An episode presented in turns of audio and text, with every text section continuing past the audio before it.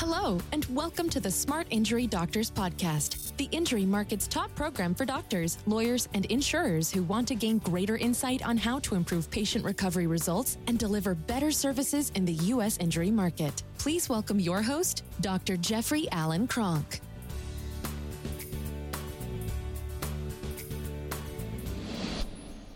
Hello, doctors, and welcome to today's program. Today, what I want to talk about is x ray guidelines and their importance in chiropractic. Now, more than ever before, it is very, very important to address x ray guidelines. I do programs with doctors called Smart Injury Doctors. And in that, I train doctors on how to accurately determine one of the primary physical causes of low back pain, neck pain, headaches, or many of the common musculoskeletal complaints that patients suffer from today, either acutely or chronically. Acutely from an acute injury or chronically from an acute injury that has left them with chronic symptoms. So, one of the biggest things is that x ray guidelines are incredibly important because x ray is one of the key tools in being able to assess the damage itself. Without x rays, you cannot assess a spinal ligament injury. And spinal ligament injuries are the number one cause of pain and disability in the world today. And more doctors have to start speaking up about this within the chiropractic profession. Um, because if not, you, the chiropractic profession will lose its ability to do things like x-ray. So, you know, many of you know that there's there are different types of, of guidelines out there. And one of the things I want to express is is actually what a guideline is. I mean, I think it's important, and I think a lot of a lot of young doctors and a lot of uh, doctors in general do not know what a you know what a what a healthcare guideline is, what a clinical practice guideline is, and why they're so important. So let's define a clinical practice guideline. These are statements that include recommendations intended to optimize patient care. Again, what are they for? They're intended to optimize patient care. Again, is that important? Uh, is it important to optimize patient care? Yes. What does that mean, optimize patient care? It means to provide procedures that will optimize the patient's recovery. Right? That's what optimized patient care is. Optimized patient care is where the patient has a condition, they go into a doctor and the doctor gets rid of that condition optimally, very quickly, cost effectively. Not the state of today's doctors. Today's state of healthcare in the United States of America today is so bad. I mean, it's so bad. Um, we, we could we could go all day on the injury statistics. The injury statistics are off the charts. The chronic disability rates are off the charts. The fact that the United States citizens consume 80% of the world's opioid drugs. 80% of the world's opioid drugs are consumed by the United States. Right? So, you know, we have we have a very very bad uh, drug problem in the United States. The United States, uh, probably, if we wanted to go to the COVID 19 and, and figure out why COVID 19 hits the United States hard, all we'd have to do is look at the fact that the lower your immune system is, the more that a virus can attack you. And people who are chronically on drugs are going to have inherently lower immune systems. But what we're talking about right now is is is guidelines, clinical guidelines. Right? So in a chiropractor's practice, we want to maintain the fact that the way you identify a condition. Let's look at you know one of the practice guidelines that I promote the most is the ICA best practice guidelines. These are incredibly good practice guidelines. They have a uh, guideline for X-ray called the PCCRP guidelines. You can look them up, pccrp.org. And what they state is if you're going to use an X-ray, it says radio, radiography has been proven for visualizing human anatomy and in particular spinal structures. The goal of radiography in chiropractic is to one, make an assessment of the spinal subluxation. Now, many doctors today, many chiropractors today don't like that word because they don't even know what it, it, know what it means. They don't know for the last hundred years. It just means a problem with the joint that causes nerve interference. A problem with the joint that causes nerve interference. A bone that's lost its normal juxtaposition, causing nerve interference. So, a bone that has lost its normal juxtaposition that's not causing nerve interference. It's not causing pain. It's not causing a motor problem. It's not causing a sensory problem. It's not ca- causing a uh, organ problem of any way. Is just a bone that's lost its juxtaposition. That's called a misalignment or misalignment of the vertebra itself. But when that misalignment configuration causes nerve interference, pain, uh, decrease in sensitivity, increase in sensitivity, motor function loss. It causes a clinical symptom. It's called a spinal subluxation. And in 1972, um, there was a consensus uh, by the liberal chiropractic colleges of the Houston Medicare Conference chose 17 spinal displacements as spinal subluxation patterns to be used by the federal government. So if you had a flexion malposition that caused nerve interference, you had a subluxation. An extension malposition, you had, an, you had a subluxation. A lateral flexion malposition that caused nerve interference, you had a, a subluxation. A rotational malposition that caused nerve interference, you had a subluxation.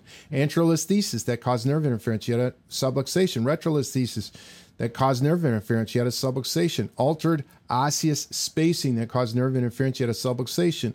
Osseous foraminal encroachment that caused nerve interference, you had a subluxation. If you had a hypomobile fixation that caused nerve interference, you had a subluxation. If you had a hypermobility that caused nerve interference, you had a subluxation. If you had aberrant motion that caused nerve interference, you had a subluxation.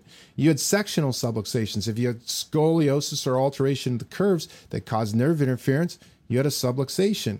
If you had subluxation secondary to muscle imbalance and an alteration of curve, you and it caused nerve interference, you had a subluxation.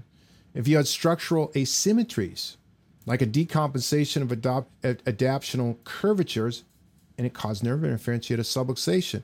If you had structural asymmetries that caused abnormalities in motion that caused nerve interference, you had a subluxation. If you had a uh, paravertebral subluxation, coaster, costovertebral or costotransverse uh, disrelationship that caused nerve interference, you had a subluxation. That's what a subluxation is. Now, getting back to it says radiography is proven to is basically used to one make an assessment of the spinal subluxation you can't tell any of those things. You can't tell any rotation, anterolisthesis, retrolisthesis. You can't tell if there's a fracture. You can't tell if there's loss of curve. You can't tell if there's a reverse curve. You can't tell if there's altered osseous spacing. You can't tell if there's osseous foraminal encroachment. You can't tell if there's hypermobility, hypomobility, aberrant motion. You can't tell any of that without an x ray. And if you have any of that and it causes nerve interference, you have a subluxation. Now, the biggest problem in chiropractic is chiropractic has never codified how to locate this thing. Never codified it. But it's the easiest thing when you under when you understand injury work, it's actually really easy to do. Because it says, look, the first thing you're supposed to do is make an assessment of the spinal subluxation. The second thing you're supposed to do is make a determination of spinal health, including the uh, presence of any soft tissue injury. Now, the number one injury that causes the number one amount of uh, chronic pain and instability today in the market is a ligament injury to the spine. Nobody, nobody disagrees with that. Spinal instability is caused by a ligament injury. So the ligaments, there are over 220 specialized ligaments that hold the spine together.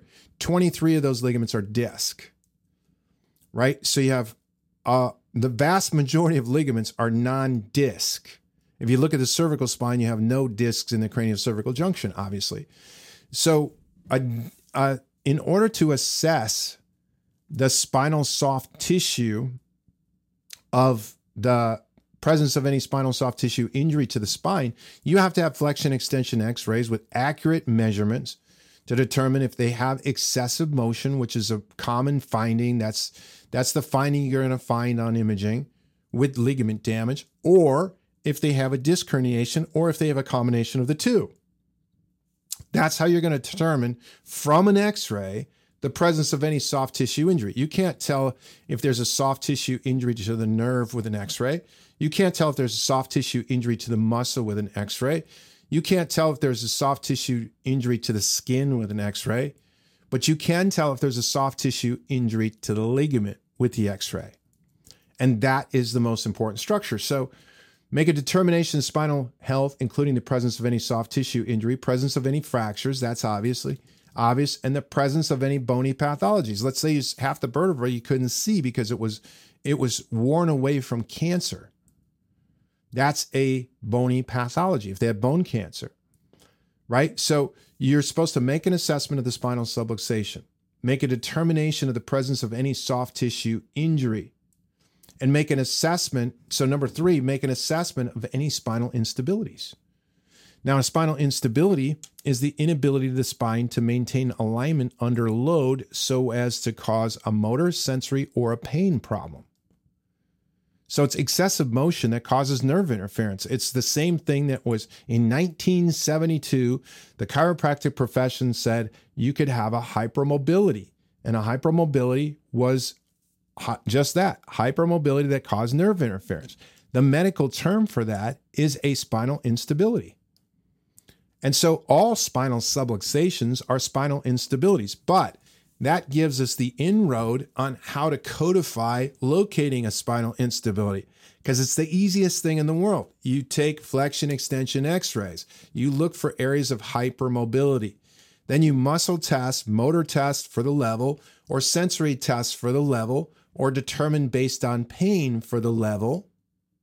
And that's how you squarely identify a spinal instability and a spinal subluxation. So, the ICA best practice guidelines for x ray say make an assessment of the spinal subluxation, make a determination of the spinal health, including the presence of any soft tissue injury, presence of any fractures, and presence of any bony pathologies. Three, make an assessment of any spinal instabilities. Super easy to do. Make an assessment of any, four, make an assessment of any disc or other degenerative changes. Easy.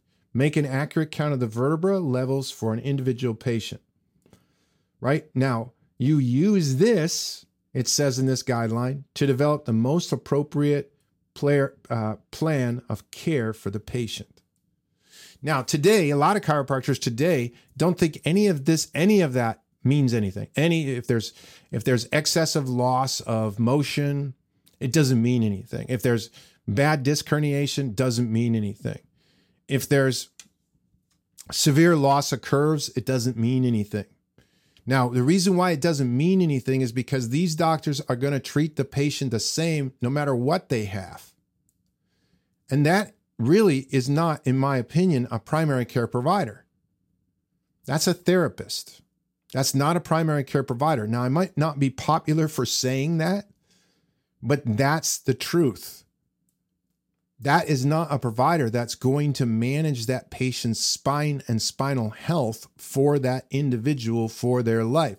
How do you manage a spine or a patient's spine without imaging it? You really can't. You really can't. So if I managed a patient for 20 years and they had a significant internal condition. They had an injury, and it's causing severe degeneration because of a severe misalignment. Um, if I don't know it's there as the doctor, there's nothing I can tell that patient to do that's going to improve that situation. So, the falseness today of the fact that we have a very bad healthcare system because we have providers that do not follow their guidelines. They don't follow guidelines. They're not following any guidelines. That's why guidelines are so important. And they're very important in injury work because in injury work, everything's under the scrutiny of, of uh, you know, the, the medical legal aspect of some of things, which is part what I really like about it because you are under scrutiny and you should be going by guidelines. That's why, again, one of the things I love about the Smart Injury Doctors program is the Smart Injury Doctors are the doctors that are trained to be some of the best doctors in their market if they're applying the material. If they're not applying the material, all bets are off. If they're applying the materials, then they make exceptional doctors, but they're trained to actually use guidelines and to know why. In chiropractic, in, in or in medicine or any any profession, but I'm gonna I'm gonna stick more with chiropractic. If the chiropractic professionals in the market today of 60,000, 70,000, 80,000, 90,000 strong actually used the same guidelines or very similar guidelines and did it the same, the chiropractic profession would already be 10 times the size that it is today. And instead of point zero, uh, point, point zero three percent of the healthcare market in, to- in terms of total dollars spent, it may be five or 10% of the total healthcare market in terms of dollars spent with it. It would be the most prosperous uh, expansion in chiropractic that's ever occurred. And it's simple, it's not hard. And it really comes from understanding injury work. That's why I like the Smart Injury Doctors program so much. And that's why I like teaching it, is because it teaches not only the doctor about acute injuries and, and what misaligns and how things misalign, but it also teaches anyone that knows that knows uh, better how to take care of somebody who has a chronic condition because the thing that causes chronic pain is the same thing that causes acute pain. And it's almost always caused from an injury. Doctors, I thank you very much for for taking the time to listen to this program. Give me your attention. I hope you got something from it. On these podcasts, on these programs, I just try to take a relevant topic, spend a little bit of time on it. You get a feeling for myself. Uh, I'm the founder of the Smart Injury Doctors program. Kind of the the the feel of the direction of the whole program, um, so that you can decide that maybe you want to be better or do better in the injury market as well. As I always say, if you have any comments, please put them down below. I pay attention to them. If you want me to talk about any topic in the future, please also put them down below. Again, I thank you for your attention and uh, stay tuned and, and keep abreast of the latest podcasts as they come out. Thank you very much. You've been listening to the Smart Injury Doctors Podcast, the number one audio production show for professionals in the U.S. injury market that want to deliver better injury services to the patients, clients, or insureds they serve. If you like what you heard today, please leave us a review and don't forget to join us on our next program.